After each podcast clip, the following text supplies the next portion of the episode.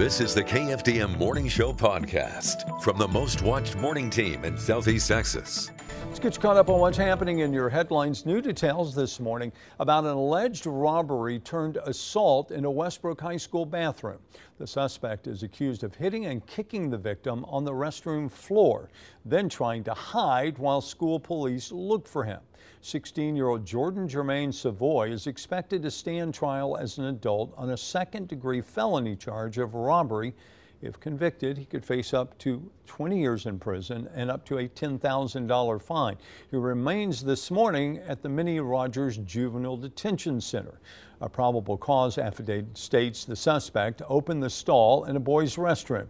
The victim was inside and tried to get away, but pulling Savoy by the shirt after he allegedly demanded a cell phone and other items he thought were in the victim's pants.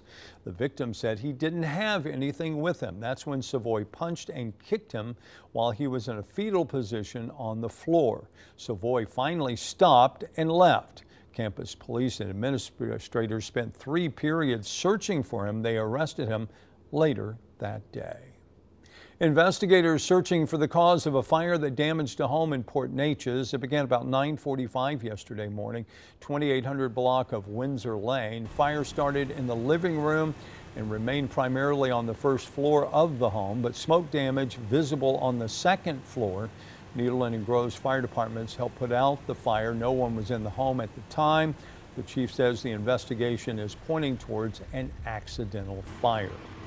Car burglaries during the past month in Beaumont picking up. Beaumont police say it's the time of year when criminals are looking to steal something. Often drivers make it too easy, as Mello Stiles explains.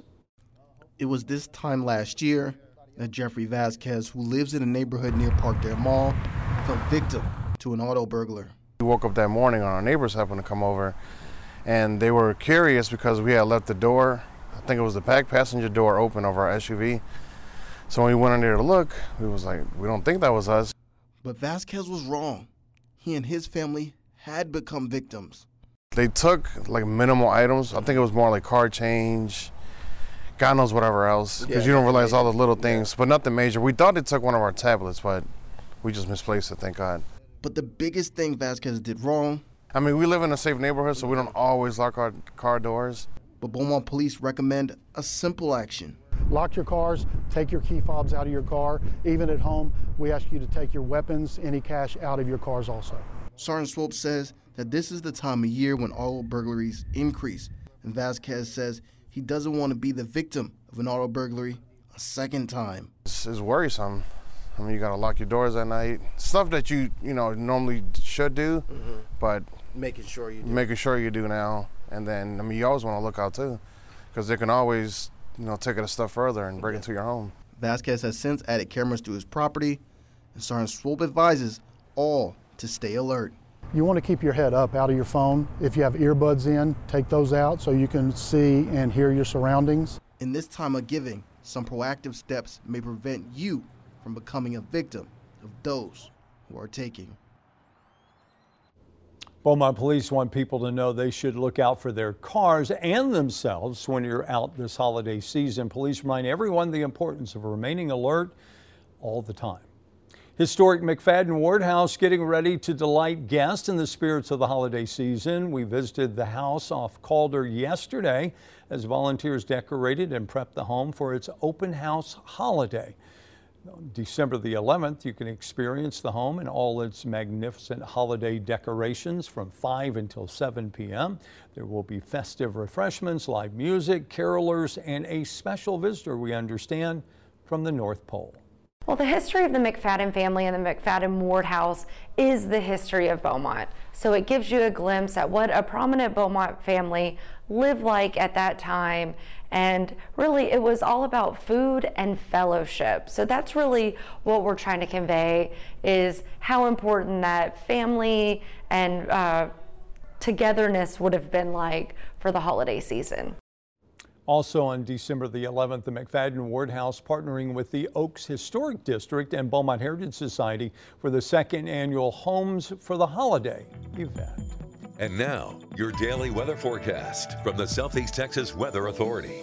Good morning, Southeast Texas, from the KFDM and Fox 4 Weather Center. I'm meteorologist Chad Sandwell. Here's a look at your forecast for Wednesday, the last day of November, November the 30th, 2022. Cold front sweeping through the area this morning, and that is certainly dropping temperatures pretty quickly in its wake. As a matter of fact, we've seen temperatures go from the lower 70s in the lakes, now looking at temperatures in the middle to upper 50s as we head throughout the morning. And those temperatures will continue to drop for a couple of hours before rebounding slowly this afternoon. Despite the sunshine, temperatures in the lakes going to stay in the lower to middle 50s today, and in the triangle we'll look for the upper 50s to near 60. North northeast winds will be fairly gusty as the boundary pushes through. We'll look for some gusts up into the 30 to 35 mile an hour range. Wind advisories in effect for southeast Texas through the early afternoon. Now, as we head into the evening, after seeing a really nice day, but also on the chilly side, Overnight lows tonight going to get downright cold. We'll be looking for the lower to middle 30s up into the lakes. We'll look for the middle to upper 30s in the triangle with temperatures near 40 along the beach. Uh, still looking at clear skies overnight and plenty of sunshine for Thursday. But as those winds start to slowly shift towards the southeast, that's going to draw back the moisture, and we'll see mostly cloudy skies on Friday. And after temperatures bottom out in the 40s Friday morning, they'll return to the mid 70s, so a little bit above average for this time of year. And as we continue on into the weekend, that moisture is going to continue to come in off the Gulf of Mexico, so that will bring in very isolated showers as we head throughout Saturday, Sunday, and it does look like it continues into Monday and Tuesday. So, again, temperatures will be on the warm side heading through the weekend into early next week with just isolated showers as no real big system appears to be headed towards southeast Texas, at least over the next seven days. In the meantime, we're looking at a high, uh, moderate risk rather of rip currents today.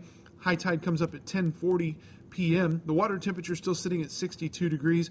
UV index is at a 4. Sunset today, 5:15 p.m. And if you're an allergy sufferer, you got to watch out for that grass pollen. It's at moderate levels, while the weed pollen, tree pollen, and mold spores are low. We'll recap your forecast today. It's going to be a cool and breezy afternoon, mostly sunny skies, highs in the lower to middle 50s in the lakes, upper 50s to near 60 in the triangle. Don't forget, you can get your forecast anytime online at kfdm.com. You can follow us on social media. We're on Facebook, Instagram, and Twitter.